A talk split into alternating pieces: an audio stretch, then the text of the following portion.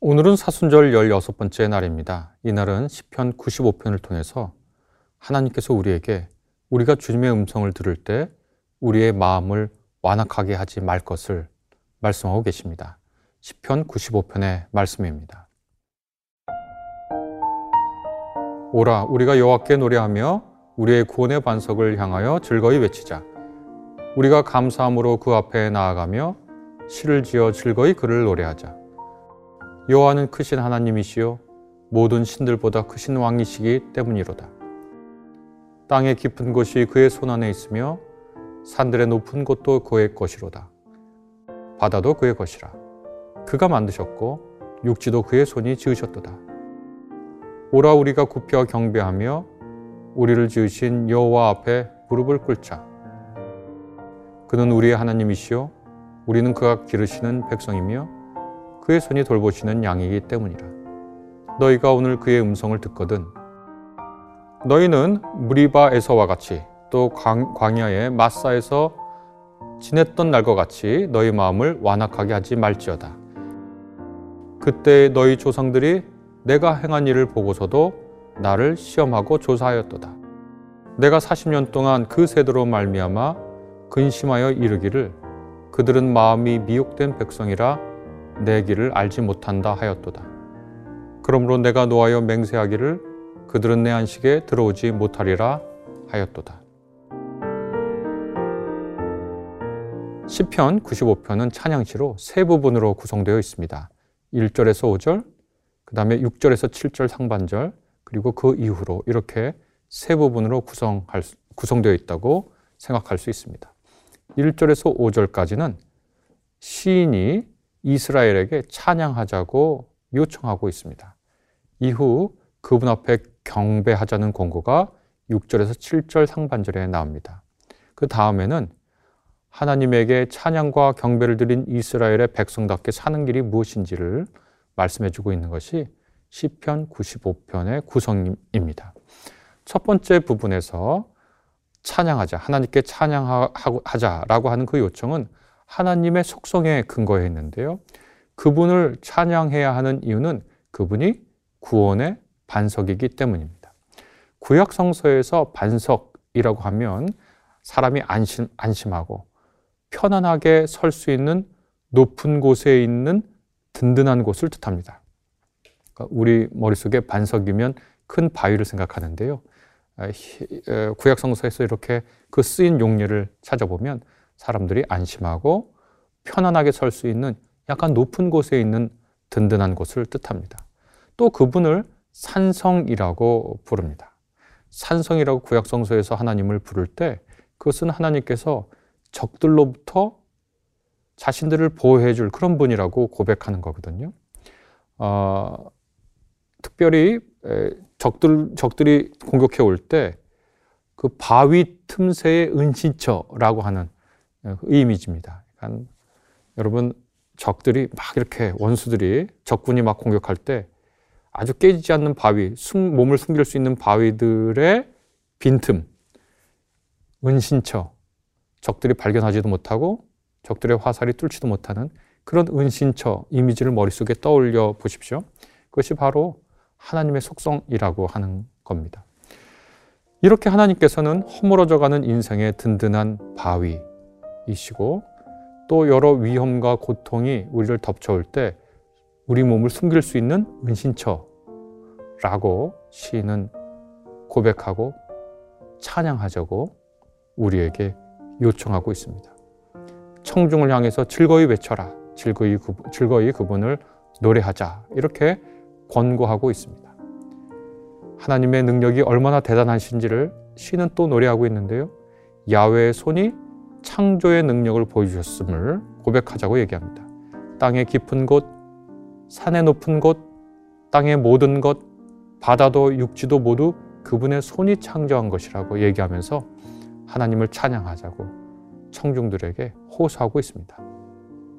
두 번째 부분에서 시인은 경배와 찬양을 얘기하죠.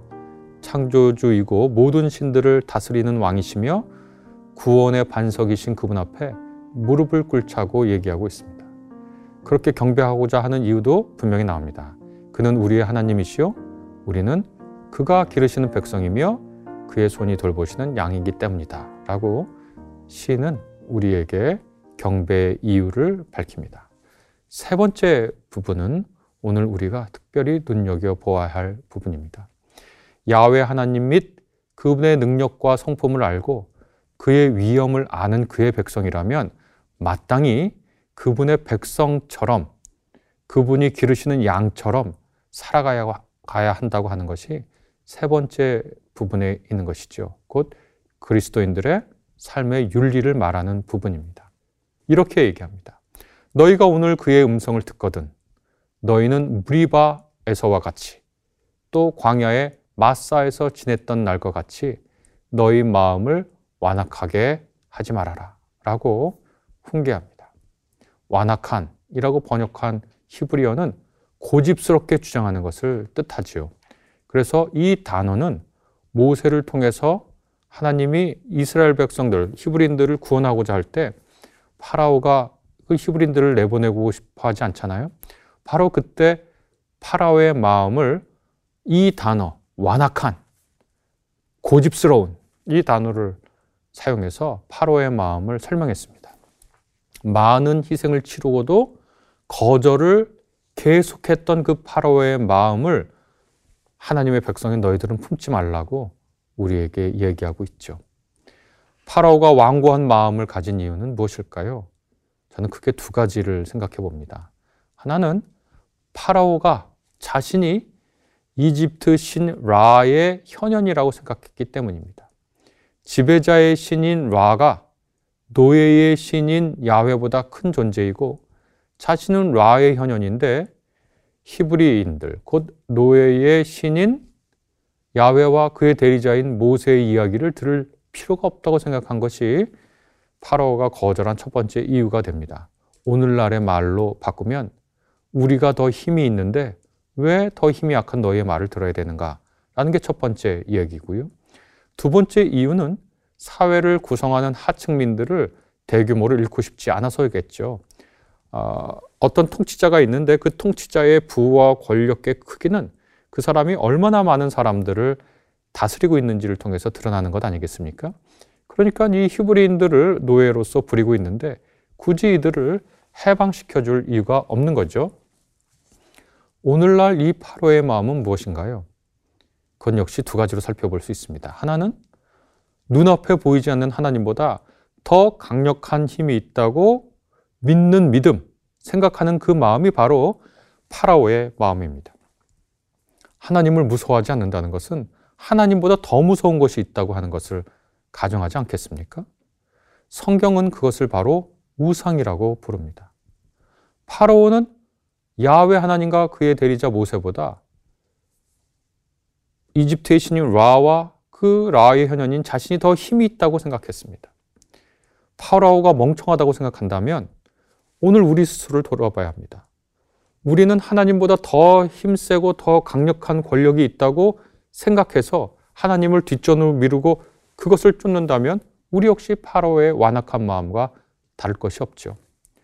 두 번째, 오늘 파라오의 마음처럼 우리를 완고하게 하는 것은 우리에게 돌아오는 이익 계산 때문일 것입니다. 파라오가 히브리인들을 잃고 싶지 않았던 것은 그들의 노동력을 잃고 싶지 않았던 것이고 자신의 권력을 잃고 싶지 않았던 것이죠. 오늘 우리가 하나님 말씀 앞에서 완고해지는 이유는 뭘까요? 우리가 포기한다면, 우리가 놓는다면 하나님의 말씀 앞에서 우리, 우리가 이익을 상실하기 때문이죠. 파라오가 완악한 마음을 품고 그것을 우리가 비판했다면 우리 역시 우리의 이익 때문에 완고해진 그 마음이 파라오의 마음이라고 우리 스스로를 돌이켜 볼 수 있습니다. 시인은 광야에서 완고한 마음을 버리지 않고 끊임없이 하나님과 다투고 하나님을 시험했던 그 광야 세대를 언급합니다. 그런데 바로 오늘 우리에게 주시는 말씀이라고 우리가 우리에게 적용합니다. 눈앞의 이익에 굴복하면 하나님보다 더 생생한 힘이 있다고 우리가 믿게 되면 그것이 바로 파라오의 마음입니다. 이 마음을 가지고는 하나님이 예비하신 가나안 안식의 땅에 들어갈 수 없습니다. 시인은 그래서 첫 부분을 우리에게 노래하고 있는지도 모릅니다. 하나님은 크신 분이고 은혜가 많은 신 분이고 구원의 반석이시고 우리를 숨겨주시는 산성이시고 그분의 손이 창조하셨다.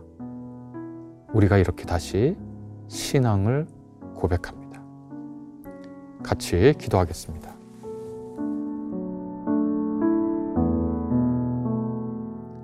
우리는 걸신 들린 듯 거짓 신에서 다른 거짓 신으로 이 이념에서 저 이념으로 이 유행에서 또 다른 유행으로 이 세계관에서 저 세계관으로 진리라 부르는 이것에서 진리라 부르는 저것으로 지향을 바꿉니다.